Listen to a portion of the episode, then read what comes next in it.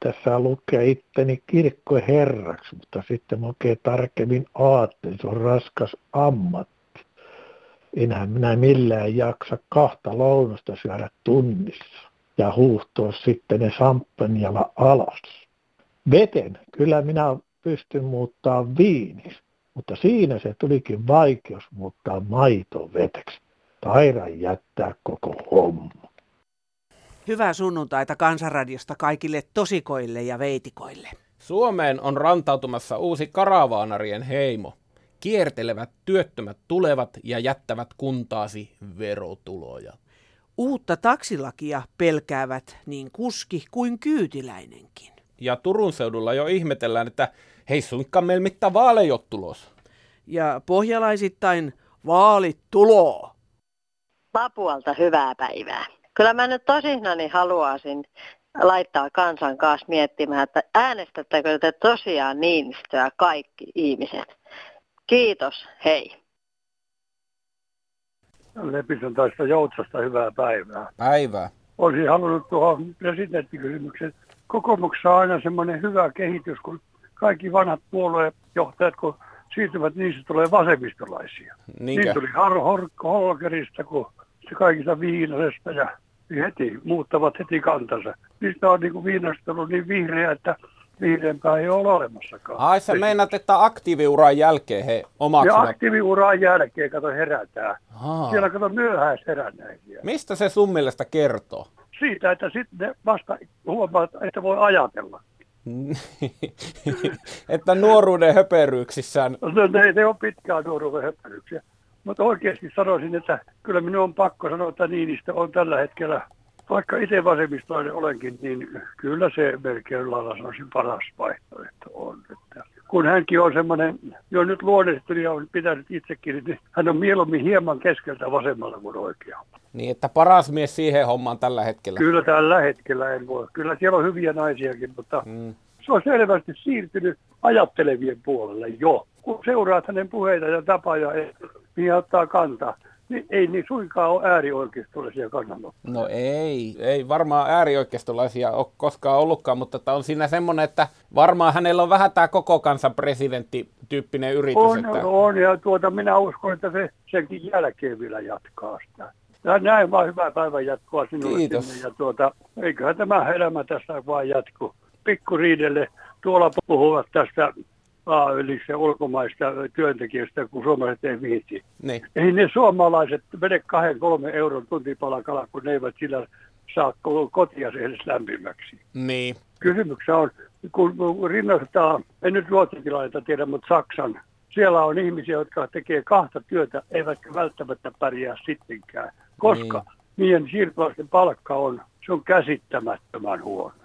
Se, se, niin se, siitä pitäisi myös enemmän tuoda esille, että miksi Saksassa menee hyvin. Sen takia, kun niillä on orjatyövoimaa. Tämän Saksan talousihmeen tämmöinen pimeä puoli. Nimenomaan, se on, ja se on merkittävä talousosa. Joo. No, mutta ei, mutta- Kiitoksia. Tässähän yhdelle miehelle jo tulikin. Kyllä, kyllä. No kato, nyt on avattu keskustelu. Mä oon tässä jo jonkun aikaa miettinyt, eli nämä presidentit. Mun täytyy nyt kyllä, ikävä kyllä, sun kollegoita, eli niitä toimittajia, jotka niitä on haastatellut. Hmm. En ole ollut tyytyväinen. Ne on tota, mun mielestäni käyttäytyy niin eri lailla eri haastateltavaa kohtaan. Okei. Okay. Ja tuossa kato, Facebookissa on tota, juteltu, niin siellä on moni muukin huomasi sen, että Joo.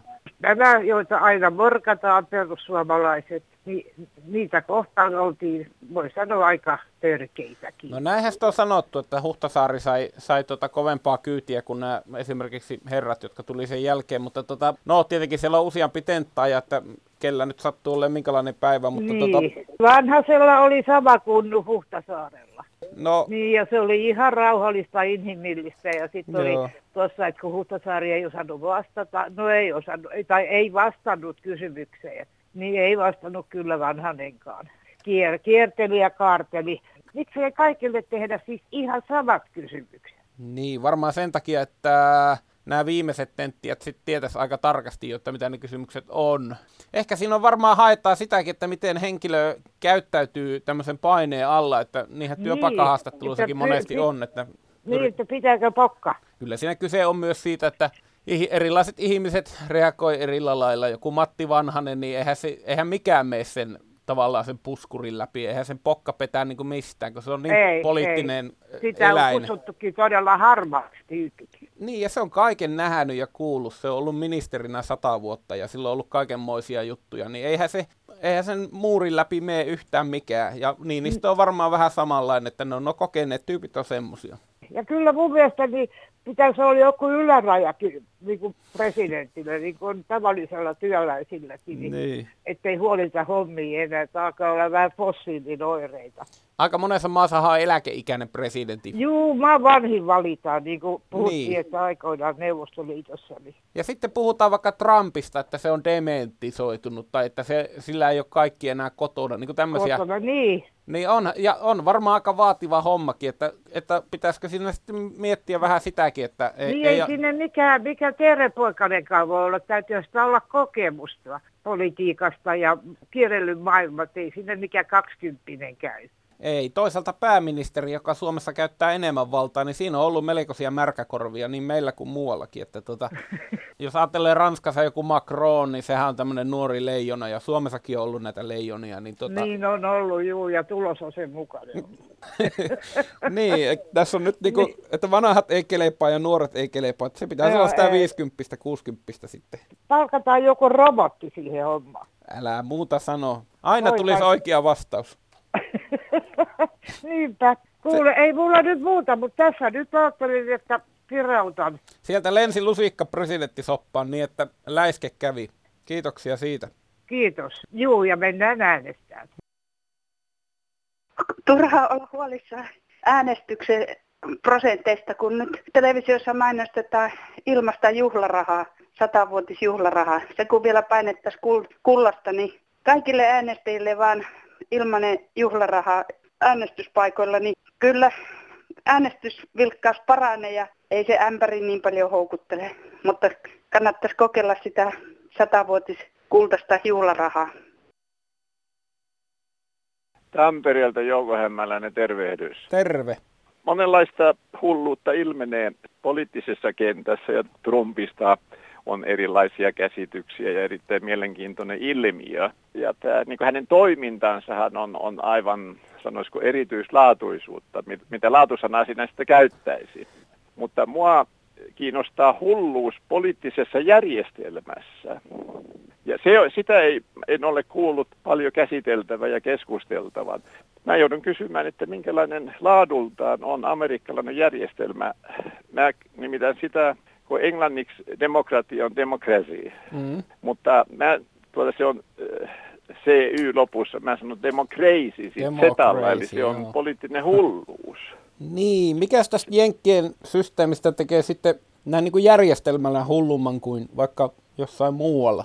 Siellä on kaksi valtapuoluetta, että tällainen ihminen pääsee toisen yhden valtapuolueen edes ehdokkaaksi, puhumattakaan, että tulee valituksi. Kun siellä on voimakas, pitäisi olla siis vapauden maa ja voimakas media, televisio Mm. ja kaikki. Niin, Niin, niin se, mä joudun pakosta kysymään, että, että minkä laatuinen järjestelmä se on. Jenkeistä tulee ekana mieleen, että se olisi vähän tämmöinen niin dominopeli, että kun domino palikat alkaa kaatumaan toistensa päälle, niin sitten loppujen lopuksi ihmiset äänestivät kai lähinnä kahden huonon ehokkaan tuota välillä ja sitten tuota, ja se on niin erikoinen se ääntenlaskujärjestelmäkin, että sitten miten se sitten On, kun lopulta siellähän voi niin kun järjestellä näitä äänestysalueita. Meillähän Mm. on kiinteät ja tod- mä ymmärrän niin, että se on niin kuin asukas äänestäjän lukumäärän perusteella pyritään niin kuin jakamaan. Mutta siellä voi niin kuin puolueelle sopivasti niin järjestellä niitä. Mutta Joo. se, mikä on toinen niin kuin hulluustekijä, on se, että rahan merkitys. Joo,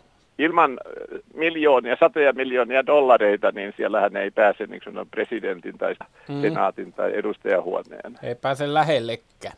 Tämä on niinku se, mikä nyt huolettaa. Trumpi on ohimenevä neljä vuotta. Mm. Epäilen, että istuuko hän läpeensäkään sitä. Joo. Mutta tämä järjestelmä siellä, ja kun se on valtakoneisto Joo. sekä taloudellisesti että väkivaltaisissa armeijan aseellisen voiman kannalta, niin se on niinku se huolestuttava hulluus. Jos me ajatellaan tilannetta, että Trump Niin. tuota, sy- syrjäytyisi tai syrjäytettäisiin, Trumpia ei enää siinä olisi, niin eihän se sitä ongelmaa poistaisi. Siitä lähtisi Ei. vaan niin kuin dollarihymystä, että tippus keulakuva, mutta se No sama se, moottori sillä raksattaa. No se, mikä on siinä niinku taka-ajatuksena itselläni on, että olisiko se riittävä herätys tuota järjestelmälle. Mä, koska sehän, jos se vinksahtaa nyt, niin saattaako se tuottaa sitten tulevaisuudessa? Kaksipuolueen järjestelmä ehkä ylipäätänsäkin, että tota, koska maailma ei ole mustavalkoinen, mutta Amerikan maailma on aika mustavalkoinen, että jos sä, sä oot joko toisen puolella tai sitten toisen puolella. Joo, että, tota, ja se on, ei nämä molemmat demokraatit ja republikaanit, niin, niin siellähän yhtä lailla tuo rahavalta jyr- Joo, mutta siellä missä on valtaa, niin siellä on rahakin ja, ja myös toisinpäin, niin se on, tuntuu aina menevä. Joo. Heippa täältä Hämeestä. Välillä tuntuu, että eletään aikoja, jossa kaikki on jo keksitty. Eipä ole. Työn jakaminen, niin kuin tavarankin, pyörien päällä sinne, missä siitä on puute ja tekijät. Missä ovat ne pienet alihankintaverstaat ja maakunnan osaajat ilman hienoja titteleitä? Omasta mielestäni on helpompaa liikuttaa tuotteita kuin ihmisiä ja kokonaisia perheitä. Jos vedotaan siihen, että ei onnistu, miten onnistui ammattitaidottomilta puutteellisilla välineillä luoda teollisuus ja maksaa sotakorvaukset? Joukossamme kulkee paljon ihmisiä, joilla on huippuosaamista, mutta ei papereita. Vähemmän vaativia töitä voisi jakaa työllistämistarkoituksissa luoduille työpajoille. Jo nyt maakunnissa on monenlaista verstasta ilman insinööritutkintoa. Ne vain elävät matalalla profiililla syystä tai toisesta. Muistan aikanaan, kun useat tekivät kotonaan pieniä kokoonpanotöitä. Pistetään tuotteet lavalle ja viedään sinne, missä on huutavaa pula työstä. Ei se ratkaise vääristymää yhteiskuntamme rakenteissa, mutta antaa monelle mahdollisuuden asua kotona ja omilla juurillaan. Vai pitäisikö taas kerran kokea se sama kuin 70-luvulla monessa kaupungissa? Nopeasti kyhätyt kerrostalot täyttyivät maalta muuttajista ja hetken päästä lähes kaikki ovat taas työttömiä. Voi sitä siivoa, sitä pyykkiä pestään osin vieläkin. Toiset sortuvat työn alle ja toiset elävät elämänsä kuin säästöliekillä. Mistä löytyy se aivoriihi, joka innovoisi työn ja tuotannon uusiksi? Kysyy nimimerkki Mikko. No hei. Tota, mun mielestäni noi, olen ollut siis työttömänä kauan, mutta tota, nyt pitäisi kyllä sitten ensiksi laskea, että kuinka paljon työpaikkoja on vapaana akateemiselle, kuinka paljon vapaana on työpaikkoja yleensä ja millä aloilla. Siivousalalla, kodinhoitoalalla, rakennuksilla ja muulla.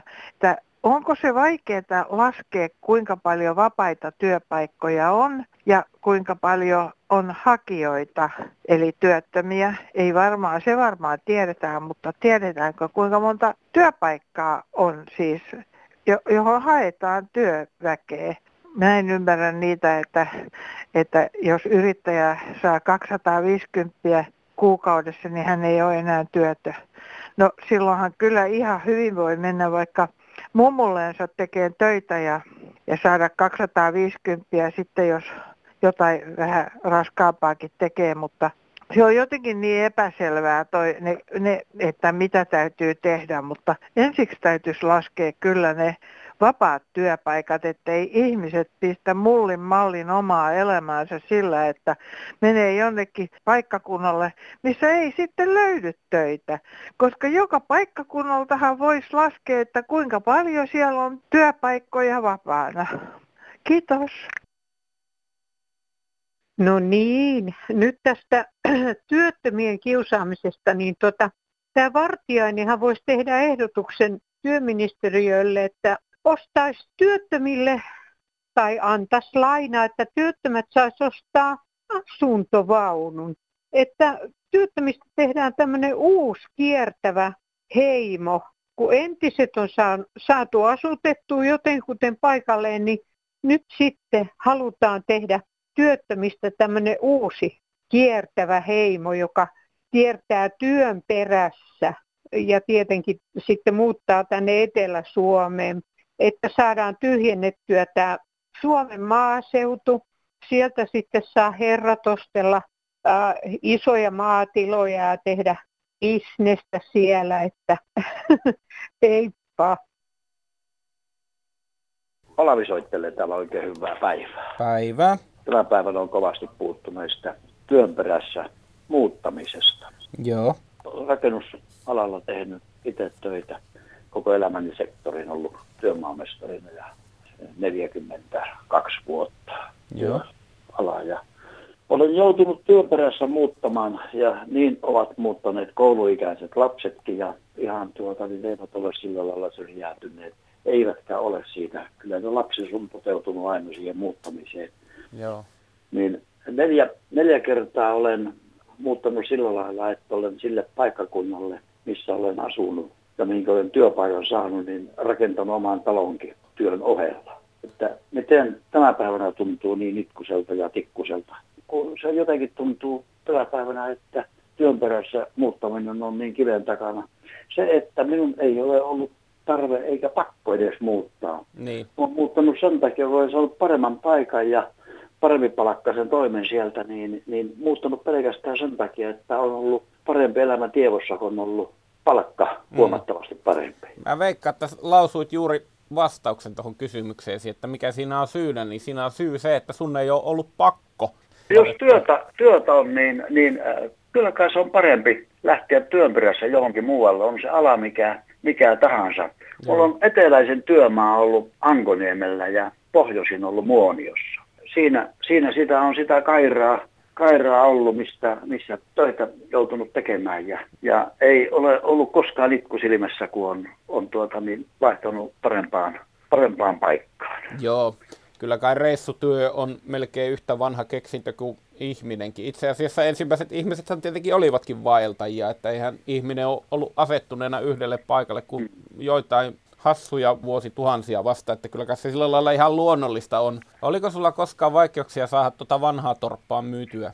Ei ole ollut vaikeuksia. Ja sitten toinen asia, kato kun rakennusalan ammattilainen, niin joka kaupassa minä pärjäsin. Sain tehtyä talon mm. siinä omalla työllä ja ja ei tarvinnut juuri kovin paljon työpalkkoja maksaa, ja kun möin talon, niin velka väheni ja lopussa sitten ei enää tullut rakentaa ollenkaan. Joo. Onko sulla nykyään sillä, että sä ajelet ympäri Suomea, niin aina näet, että hei, tuolla on mun tekemä ja tuolla on mun tekemä. Ja tossa... Kyllä, kyllä niitä paikkoja on. Tuolla tosiaan olimme perheen kanssa Hangossa käymässä viime kesän aikana, ja voitin etsiä, kun paikat muuttuu. Niin koitin etsiä sitä työmaata, mikä, missä olin, kun oli niinkin mittava työmaa kuin 39 niin asuntoa 3004 pintaa. Joo. En löytänyt enää sinne.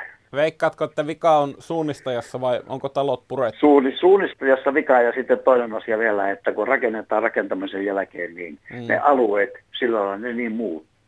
Paljon on sillä lailla, että jokainen kirkonkylä alkaa kohta näyttää samanlaisilta on se jotenkin hieno ajatus, että moni miettii elämänsä tarkoitusta ja moni miettii, että, että onko minusta jäänyt tänne mitään jälkeä tai näin. Niin rakennusmiehellä niitä jälkiä sieltä kuitenkin löytyy. Että iso, tuota... iso määrä on tullut ihmisille koteja ja sitten erilaisia liikerakennuksia. Joo. Oliko aina hommia? Oliko aikoja, oli... Ei, ei, ole tarvinnut, ei ole tarvinnut työttömän olla. Joo. Sulla meni hyvin sitten nuo hommat. Tuota, kiitoksia. Tänäkin päivänä pohjoisessa on, on tuota, niin rakennusmiehille on töitä, kun vain, vain löytyisi tekijöitä. Mm. Tuossa on vävypoika rakennusinsinöörinä työmaalla siellä ja, ja heti pääsee kirjallismies kun vaan kun tulee.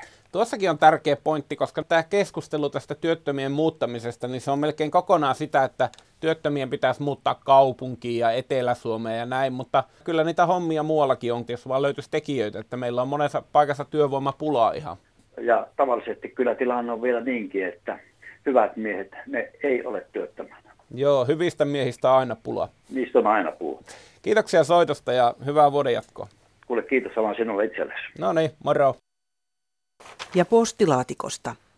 Varsinkin Pohjois-Suomessa on ongelma, kun pienten kuntien kunnanjohtajat eivät maksa verojaan siihen kuntaan, mistä leipänsä tienaavat.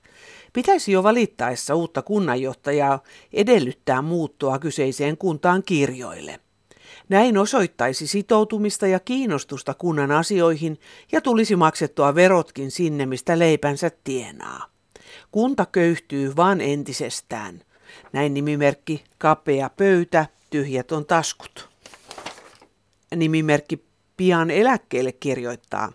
Hei kaikki tänä vuonna eläkkeelle lähtevät, vaatikaa, että tilallenne palkataan uusi työntekijä.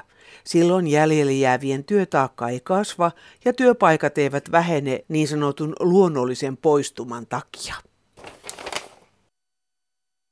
No täältä Itä-Suomesta 50-luvulla syntynyt nainen soittelee ja tota, tuli mieleen se, että kun meillä silloin 50-luvulla eihän silloin ollut paljon rahaa, niin äiti sanoi, että tota, jos hän olisi kaikki ostanut kaupasta, ellei hän olisi tehnyt niitä syötäviä muita niin itse, niin olisimme menneet konkurssiin. Eli mä ajattelin sitä, että miten tämä toimisi sitten tämä kansantalous siinä tapauksessa, että ihmiset tekisivät ruokansa itse ja paljon ompelisivat vaatteita, niin menisikö tämä kansan, kansantalous aivan pyllylleen. Et siihen liittyy myös se, että naapurirouva oli sitten ostellut kaikki tota, kaupasta eikä tehnyt itse mitään, niin ne oli joutunut kodistaan lähtemään, koska eivät pystyneet maksamaan lainojaan. Eli tällainen ajatus vaan. Hyvää jatkoa kansanradiolle. Suomen talous kasvaa. Se on hieno asia, että se kasvaa, mutta pitäisi katsoa myös leivän kääntöpuoli. Onko sillä voita, onko ylähuuli leivän päällä vai alahuuli leivän alla? No, niin kasvaa myös leipäjonot, että Suomea panostetaan ja sanotaan hyvinvointivaltio. Itse henkilökohtaisesti sanoin, että kyllä tämä Suomi on monelta monelta osin pahoinvointivaltio. Ei mitään muuta kuin kiitoksia ja hyvää jatkoa. Hei Kansanradio. Takueläkkeet nousee 15 euroa ja yksi sentti. Sehän on aivan meille pieneläkeläisille pilkan tekoa. Alle tuhannen euron, euron eläkkeitä ei saa maksaa ihmisille, että pistäkääpä haisemaan siellä herrat. Täällä on 91-vuotias nainen, joka on huolestunut siitä, kun pankki lakkasi antamasta mm, käteistä rahaa tiskiltä, vaan lähettää sen postiin ja se tulee vakuutettuna ja sitä ei saa muuta kuin tilin omistaja ei voi käyttää valtakirjaa. Kuinka voi 91-vuotias, kuinka kauan voi hakea itse sen rahansa sieltä? Onko ajateltu asiaa loppuun asti? Hei. Joo, tämä on Timppa taas täältä Porvoon saaristosta. Tämä tota, jätteiden lajittelu, mikä nyt on laitettu niin tavalliselle ihmiselle niin kuin syynätty, tämä, niin Mm-hmm. Se on vähän mun mielestä vähän niin kuin latvasta puuhun menemistä, että kyllähän nämä systeemit täytyisi suunnitella, että nämä, ei niitä jätteitä tuoteta enää. Pakkauksetkin on semmoisia, että pitää hakea liiteristä laikkakone ja iskuporrakone, että saa auki jonkun makkarapaketin. Niin. Se niin eikö niitä voisi nyt pikkuhiljaa näitä tavaroita rupea pakkaa sillä, että ne voi kätevästi polttaa takassa tai saunauunissa tai milloin missäkin ilman, että siitä tulee mitään kauheita ympäristöpäästöjä. Muoviset mehupullot, jotka on kertakäyttö ja mm. kaikki siis tuommoinen, mitä huoltoasemilla myydään kaikenlaisia nesteitä, niin se on ihan järjetöntä tuhlausta. Varmaan siihen yritetään kehittää kaikenlaisia biohajoavia vaihtoehtoja. Ja me tässä Kansanradiossa muistaakseni viime vuonna oli puhetta sitä, että, että jossain tuolla käytetään niin kuin kassavaa, eli tämmöistä, tehdään tämmöisestä kasvista pakkausmateriaalia, niin. miksi semmoinen voisi yleistyä, mutta siinä on vielä nämä ongelmat, että ei ole ihan löydetty täydellistä tuotetta ja sitten jos löydetäänkin, niin se on aika kallis. Mutta eikö jossain päin maailmassa oli kehitetty semmoinen kertakäyttölautanen, jonka voi sitten syödä lopuksi? Joo. Semmoisia pitäisi saada suomalaisiin kauppoihin kanssa. Joku vaniljanmakuunenhan olisi aika kiva. Se toimisi niin kuin jälkiruokana. Joo. Joo. Jos ajatellaan noita lasten lelujakin, kuinka ne on pakattu, niin ne on siis semmoiseen kovaa muoviin, joka on sulatettu kiinni jotenkin, niin mm. ne on sakset ei pysty niihin eikä Joo. mitään. Se on aivan niin kuin Jonni joutava, kun ennen vanhaan oli pahvi tuommoisessa paketissa. Ja... Joo, toisaalta jotain tarvitsisi tehdä, kun on meretkin hukkuu muoviin. Ja se... No niin, sanopa muuta. Täällä on tää saaressa omakin ranta, niin Tämä joutuu kaksi kertaa vuodessa käymään tuon rannan läpi. Sitä Joo. muovia tulee ihan kauhean määrä. Mitä veikkaat, tuleeko se siitä, että jengi heittää sitä sinne vai ajautuuko se sinne jotenkin muuta kautta? Kun jotenkin tuntuu, että eikä se nyt voi ihminen olla niin pöhölö, että se heittää muovia mereen. No osa tietysti tulee sillä mutta osa tulee sitten näiden myrskyjen seurauksena, että maalla hajoaa esimerkiksi jotain pressuja ja sun muita, niin ne sitten lentelee mihin lentelee. Ja sitten noin toi on aika yllättävä roskamäärä tulee noista, kun kalliota räjäytetään, niin ne dynamiittipötköt on sidottu semmoisella muovipannalla yhteen. Niin ne pannat lentää taivaan tuuliin ja jos tuulee niin päin, että ne pannat putoo kaikki tuonne mereen ja täällä on varmaan sata metriä joka kesä saa kerää sitä, tota, niitä pantoja täältä rannasta. Tämä, tämä on tämä pakkaaminen. Mun, mun mielestä se on ihan hullu, että niinku kotitalouteen, täällä pitää ruveta lajittelemaan, kun, kun vaihtoehtona on se, että sitä jätettä ei tuoteta. Saisivat maksaa meille kotitalouksille sellaista jätteenlajittelupalkkiota siitä, että me jaksetaan tehdä sitä lajittelua. niin. Joo. Tai sitten niistä muovitörpöistäkin joku pantti. Siitäkin on puhuttu meillä ja muuallakin, että tota panttia vaan, suomalainenhan kerää vaikka tota havun neulasia, jos sitä saa rahaa. Joo. Hei, olen raivannut sähkölinjoja kuusi vuotta, sillä kokemuksella sanon jotain. Sähkökatkoihin suurin syyllinen on maanomistaja, joka katsoo omia metsiään kuin omia varpaitaan. Ajatuksella ei minun puita saa kaataa. Tästä syntyy ajatus, että sähkölinjan vieressä olevat puut ovat arvokkaampia kuin muut. Olisin sitä mieltä, että jokainen sähkölinja raivattaisiin 40 metriä leveäksi niin sanotuksi puuvarmaksi linjaksi – Sähkökatkot ovat sen jälkeen historiaa. Herää kysymys, onko isot siirtolinjat 200 kilowattia ja 400 kilowattia koskaan pettäneet. Ne on tehty puuvarmaksi. Terveisin Timo Sarajärvi Ranualta. Täällä huolestunut mummo, 80-vuotias. Luin tuossa, että THL oli laskenut tuosta alko, uudesta alkoholilaista – että 150 ihmistä vuodessa tule, lisää tulee kuolemia ja siinä ei puhuttu mitään, mikä on lasten kärsimys tämän lain jälkeen.